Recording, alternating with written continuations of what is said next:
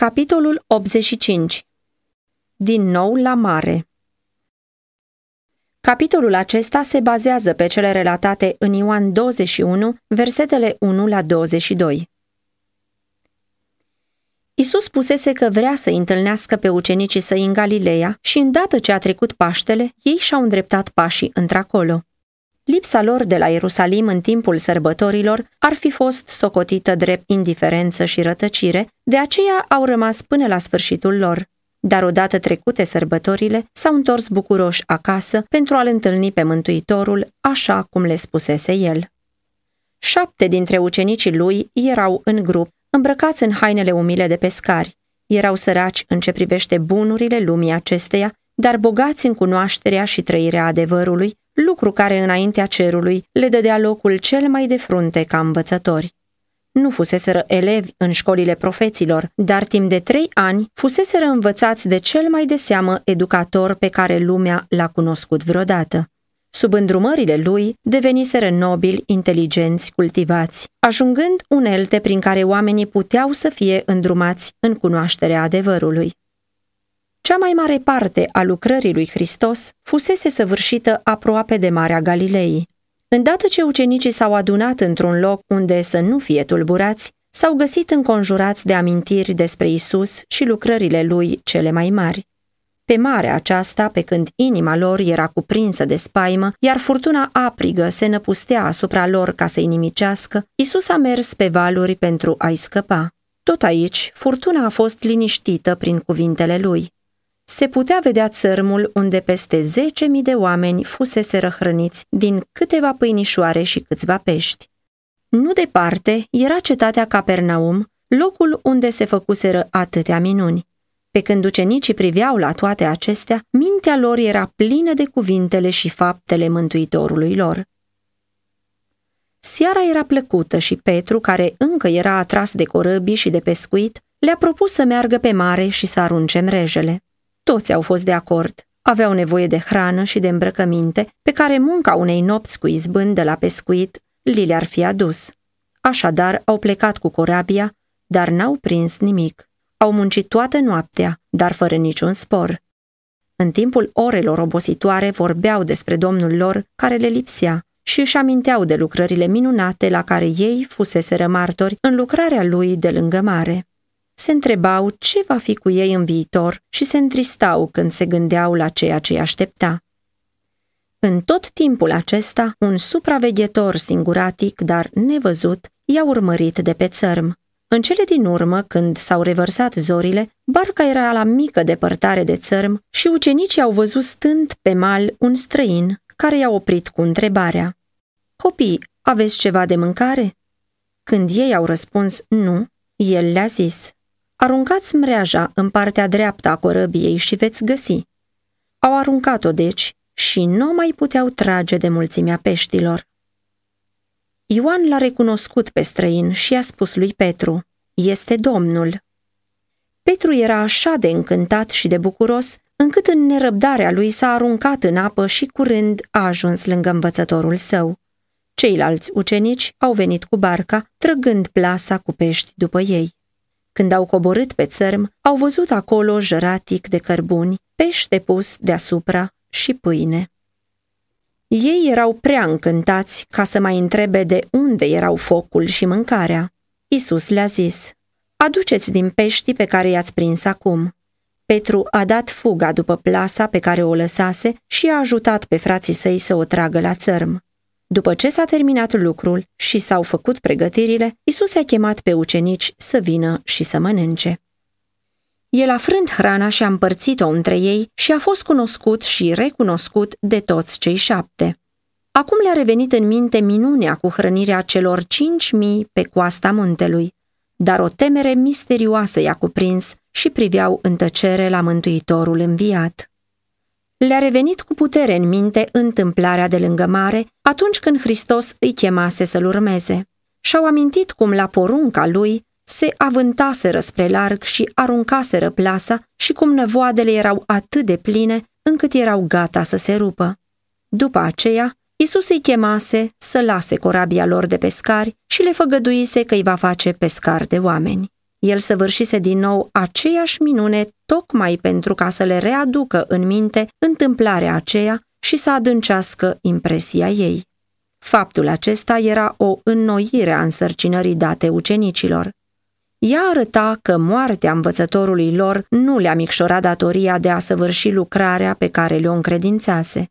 Cu toate că urmau să fie lipsiți de tovărășia lui personală și de mijloacele pe care le câștigaseră prin ocupația lor de mai înainte, Mântuitorul înviat urma să aibă și mai departe grijă de ei. În timp ce vor face lucrarea sa, el se va îngriji de cele necesare. Isus avea un anumit scop când i-a îndemnat să arunce plasa în partea dreaptă a bărcii. Pe partea aceasta stătea el pe țărm. Aceasta era partea credinței. Dacă lucrau în legătură cu el, unind puterea lui divină cu străduințele lor omenești, nu se putea să nu aibă succes. Hristos trebuia să mai dea o lecție care îl privea în mod deosebit pe Petru. Tăgăduirea Domnului său fusese în contrast rușinos cu pretinsa credincioșie de mai înainte a lui Petru. El îl dezonorase pe Hristos și atrăsese asupra sa neîncrederea fraților săi. Ei se gândeau că nu îi se va mai îngădui să ocupe locul pe care îl avusese înainte între ei și el însuși își dădea seama că nu mai inspira niciun fel de încredere. Înainte de a fi chemat să-și reia lucrarea apostolică, trebuia să dea dovadă de pocăință înaintea lor. Fără această dovadă, deși se pocăise, păcatul lui ar fi putut să-i nimicească influența ca serv al lui Hristos. Mântuitorul i-a dat ocazia să câștige încrederea fraților săi și pe cât posibil să îndepărteze o cara pe care o adusese asupra Evangheliei. Aici se dă o învățătură pentru toți urmașii lui Hristos. Evanghelia nu face niciun compromis cu răul. Ea nu poate să scuze păcatul. Păcatele ascunse trebuie să fie mărturisite în ascuns înaintea lui Dumnezeu, dar în ce privește păcatele fățișe, trebuie să se facă mărturisire pe față. O cara păcatelor ucenicilor este aruncată asupra lui Hristos. Ele îl fac pe satana să tresalte, iar sufletele îndoielnice să se poticnească. Dând dovadă de pocăință, ucenicul, pe cât îi stă în putință, trebuie să îndepărteze această ocară. Pe când Hristos și ucenicii mâncau împreună la marginea mării, Mântuitorul i-a pus lui Petru întrebarea. Simone, fiul lui Iona, mă iubești mai mult decât aceștia? Referindu-se la frații lui. Petru spusese odată, Chiar dacă toți ar găsi în tine o pricină de poticnire, eu niciodată nu voi găsi în tine o pricină de poticnire. Matei 26 cu 33 Dar acum el se prețuia mai drept. Da, Doamne, a zis el, știi că te iubesc. Nu se vede nicio susținere înflăcărată că iubirea lui este mai mare decât a fraților lui. El nu își exprimă părerea în ce privește devoțiunea sa. El face apel la acela care poate să citească toate gândurile inimii, să judece sinceritatea lui. Tu știi că te iubesc. Isus i-a zis iarăși, paște mielușei mei. Isus l-a încercat din nou pe Petru, repetând cuvintele de mai înainte. Simone, fiul lui Iona, mă iubești? De data aceasta, el nu l-a mai întrebat pe Petru dacă îl iubește mai mult decât frații lui, și cel de-al doilea răspuns a fost ca și cel din tâi, lipsit de orice asigurări pline de închipuire. Da, Doamne, Tu știi că te iubesc. Isus i-a zis iarăși, paște oițele mele. Mântuitorul a pus din nou întrebarea cercetătoare. Simone, fiul lui Iona, mă iubești? Petru s-a întristat. El gândea că Isus se îndoiește de iubirea lui. El știa că îl făcuse pe Domnul să nu mai aibă încredere în el și cu inima îndurerată a spus, Doamne, Tu toate le știi, știi că te iubesc. Isus i-a zis iarăși, paște oile mele. De trei ori Petru îl tăgăduise pe față pe Domnul său și de trei ori Hristos a obținut de la el asigurarea iubirii și a credincioșiei lui, îndreptând întrebarea aceea hotărâtă ca pe o săgeată înfocată către inima lui rănită. Înaintea ucenicilor săi, Isus descoperise adâncimea pocăinței lui Petru și dovedise cât de umil era acum ucenicul încrezut de altă dată. Din fire, Petru era pornit și înflăcărat și satana se folosise de aceste trăsături ale lui pentru a-l doborâ. Chiar înainte ca Petru să cadă, Isus îi spusese, Satana v-a cerut să vă cearnă ca greul, dar eu m-am rugat pentru tine ca să nu se piardă credința ta și după ce te vei întoarce la Dumnezeu să întărești pe frații tăi. Luca 22 cu 31 și 32 Acel timp venise și schimbarea lui Petru era evidentă. Întrebările cercetătoare și precise ale Domnului nu primiseră un răspuns înflăcărat și înfumurat, iar din cauza umilinței și pocăinței lui, Petru era mai bine pregătit decât înainte să lucreze ca păstor al turmei.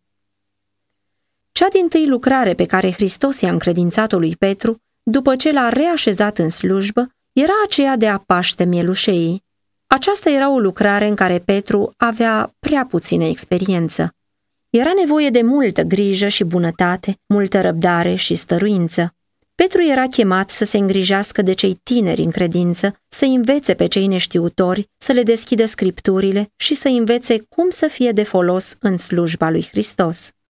Până acum, Petru nu fusese pregătit să facă lucrul acesta, nici să înțeleagă însemnătatea. Dar tocmai aceasta era lucrarea pe care îl chema acum Isus să o îndeplinească.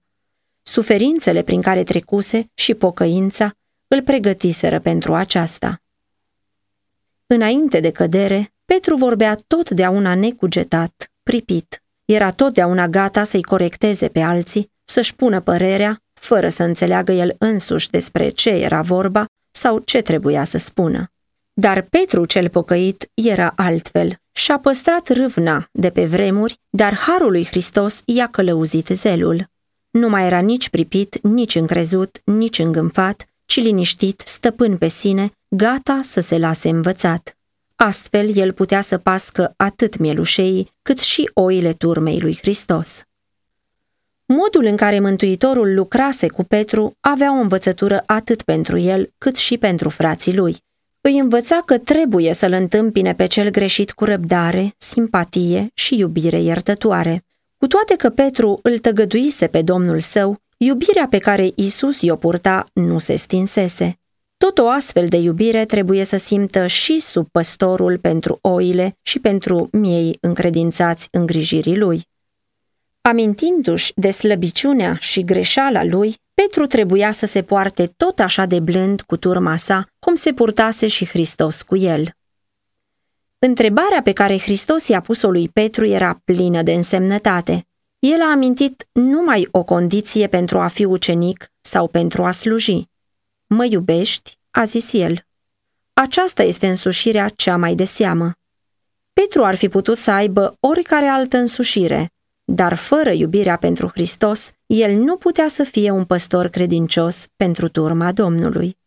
Cunoștințele, bunăvoința, elocvența, recunoștința și râvna sunt toate mijloacele pentru a săvârși o lucrare bună, dar fără a avea în inimă iubirea lui Isus, lucrarea unui serv al lui Hristos este numai o înfrângere. Isus a mers numai cu Petru pentru că avea să-i spună anumite lucruri numai lui. Înainte de moartea sa, Isus îi spusese, Tu nu poți veni acum după mine, dar unde mă duc eu, vei veni mai târziu.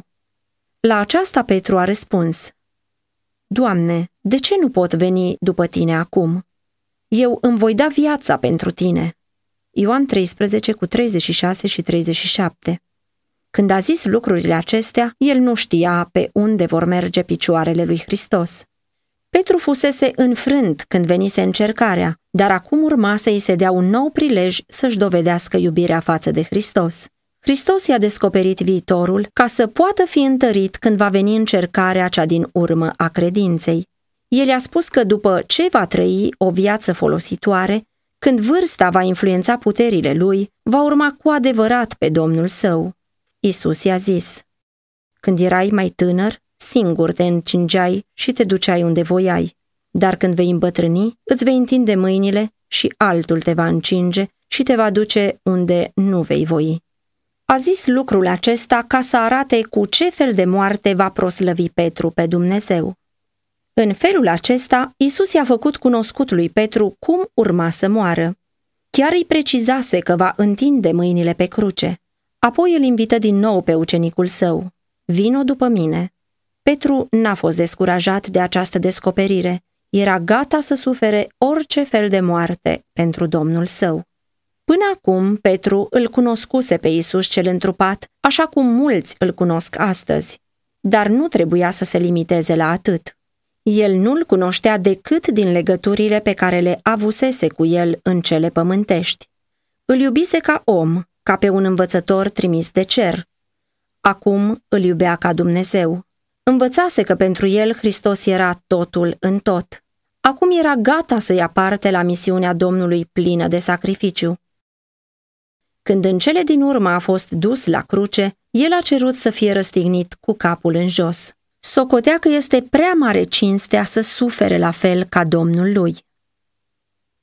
Cuvintele adresate lui Petru, vino după mine, erau pline de învățătură. Învățătura aceasta era dată nu numai cu privire la moarte, ci și cu privire la orice pas făcut în viață. Până atunci Petru fusese înclinat să lucreze independent. Încercase să facă planuri pentru lucrarea lui Dumnezeu, în loc să aștepte să urmeze planul lui Dumnezeu. Dar nu putea să câștige nimic luând-o la fugă înaintea Domnului. Isus l-a îndemnat.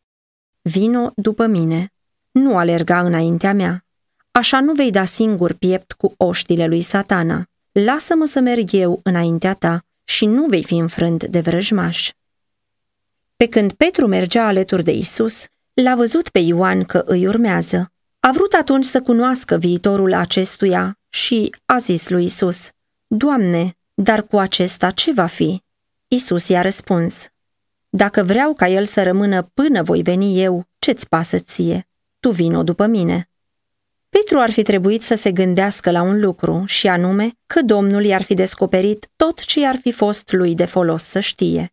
Datoria fiecăruia este de a-L urma pe Hristos, fără să se îngrijoreze cu privire la lucrarea încredințată altora.